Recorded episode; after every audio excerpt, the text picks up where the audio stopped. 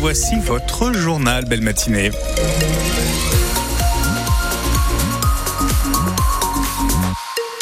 Un petit coup d'œil sur le temps, beaucoup de nuages ce matin, quelques pluies qui arriveront à partir de la matinée et qui vont s'installer pour la journée. On va y revenir à la fin de votre journal de 8h.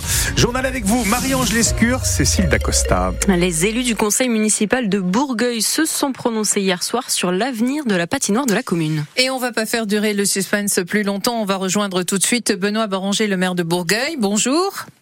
Euh, bonjour madame et bonjour à tous. Alors hier soir, il y avait trois possibilités, soit continuer avec une patinoire de glace, mais la mettre aux normes, soit la fermer, soit la transformer. Qu'est-ce que vous avez décidé? Eh bien, le conseil municipal s'est prononcé en faveur de la transformation avec 20 euh, suffrages. Alors, la transformation, ça veut dire, euh, ça veut dire quoi précisément? Donc, il n'y a eh plus de glace, mais on en fait quoi de ce bâtiment? Voilà, c'était aussi un des enjeux de, de ce lieu. La, la collectivité euh, avait aussi bien euh, compris les, les différents usages et, et le, ce lieu qui était un lieu social, qui était la patinoire, et, et que l'on souhaite faire perdurer. Donc, faire perdurer un lieu en le transformant, un lieu qui restera sportif, social et culturel. C'est l'objectif. Est-ce que vous avez déjà un projet arrêté ou est-ce que vous allez euh, commencer par euh, élaborer le projet, le chiffrer et après on voit? Alors en fait, on, attendait un petit peu le, positionnement du conseil municipal euh, et on a commencé à faire quelques devis. Euh, mais euh, on n'est pas allé plus loin. Euh, on a sondé la population hein, avant de pour pour prendre cette décision. Et dans les, les résultats de ce sondage, c'est vrai qu'il y avait la poursuite de la glisse, mais sur roller et plus sur glace.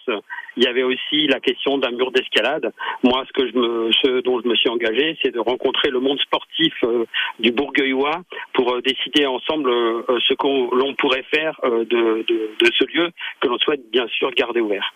Alors, la patinoire euh, sur glace, euh, c'est terminé. Ça veut dire que ce type d'équipement sportif, aujourd'hui, compte tenu des contraintes financières, compte tenu des contraintes écologiques, c'est plus du tout viable c'est extrêmement compliqué hein, euh, entre, ben, bien sûr, hein, c'est un lieu qui était ouvert et donc il y avait des recettes, mais euh, le reste à charge, je dirais ça comme ça pour que tout le monde comprenne, euh, pour la commune, tous les ans, c'est environ 200 000 euros et ça, et a vraiment été aggravé les dernières années avec le, la crise financière et la crise de l'énergie, avec des hausses extrêmement importantes pour les collectivités.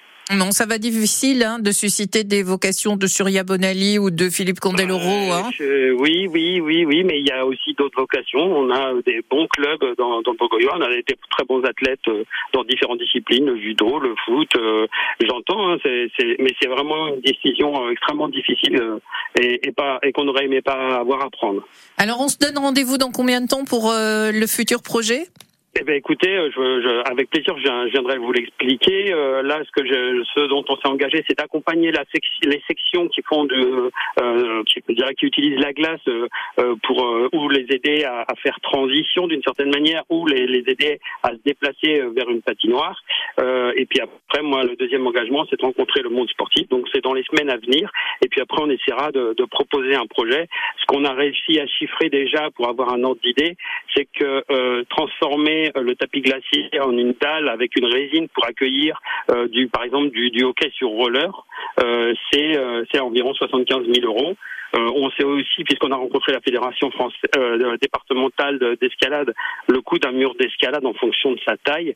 bon, ben voilà, c'est des choses qui seront mises sur la table et on décidera avec le monde sportif. Alors très brièvement, Monsieur Baranger, le club de fin pour la patinoire sur glace, c'est quelle date?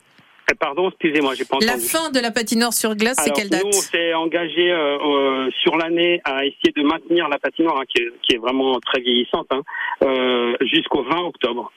Oh, pardon, excusez-moi, 20 avril. 20 avril. 20 avril. 20 avril. Fermeture définitive. Ben, c'est l'arrêt qu'on avait fixé avec les sections. Euh, après, euh, c'est ce qu'a décidé le Conseil, en effet. Merci euh, Benoît Baronger, maire de Bourgueil et bonne journée.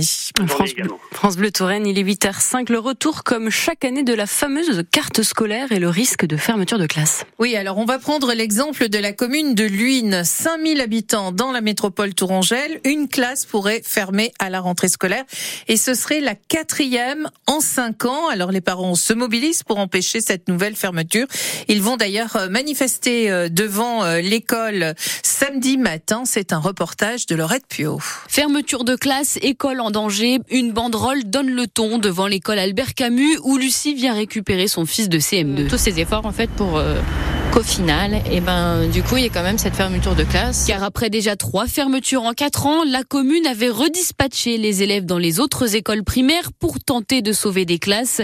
Comme beaucoup, cette maman est inquiète. Sachant qu'ils sont déjà euh, nombreux, euh, c'est aussi euh, le souhait d'avoir des, des, classes allégées pour pouvoir s'occuper de chaque enfant et de s'occuper, détecter aussi leurs difficultés. À la mairie, cette potentielle fermeture tombe mal. J'ai encore écrit, là, c'est une lettre que j'ai écrite pas plus tard que le 22 janvier au directeur académique justement. Bertrand Ritouré, le maire de Luynes. Pour lui dire précisément, attention, voyez, qu'on va avoir justement très rapidement dans les mois qui suivent de nouvelles habitations, donc de nouveaux habitants. Et ce type d'habitation est destiné aussi à des jeunes familles. Donc, par définition, des familles qui auront des enfants. Il reste optimiste, mais il insiste, il ne faudrait pas perdre trop d'effectifs. Quand il n'y a plus d'église euh, et qu'il n'y a plus d'école, euh, a plus de vie. Hein. On va continuer à œuvrer euh, de manière à ce que nos enfants puissent étudier dans les meilleures conditions possibles. ça va de soi. De son côté, l'association des parents d'élèves a demandé une audience avec le directeur académique pour tenter d'éviter la fermeture de classe. 64 fermetures de classes dans le premier degré seraient à l'étude selon la Fédération des parents d'élèves.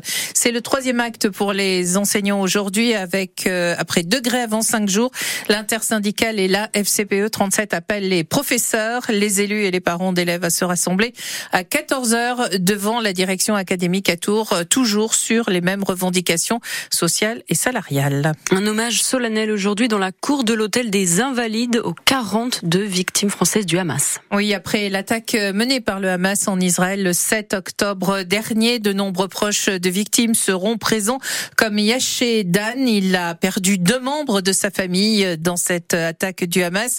Carmela, sa belle-sœur, et sa petite fille Noah, Noya, au kibbutz de Niroz, près de Gaza. Il est aussi l'oncle de Ofer Calderon, l'un des trois derniers otages présumés euh, euh, du français euh, du Hamas. Malgré ce traumatisme, Yashedan tenait à participer à cet hommage.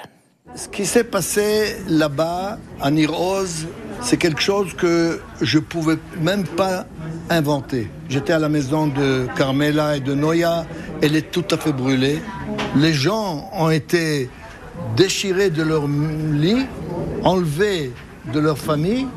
Je ne sais pas comment je vais me tenir, je ne sais pas comment ça va agir sur moi, mais je sais que je veux montrer qu'on est là et je veux être pour dire merci, pour dire merci à la France. Et trois Français donc sont toujours présumés otages du Hamas. Pour terminer, on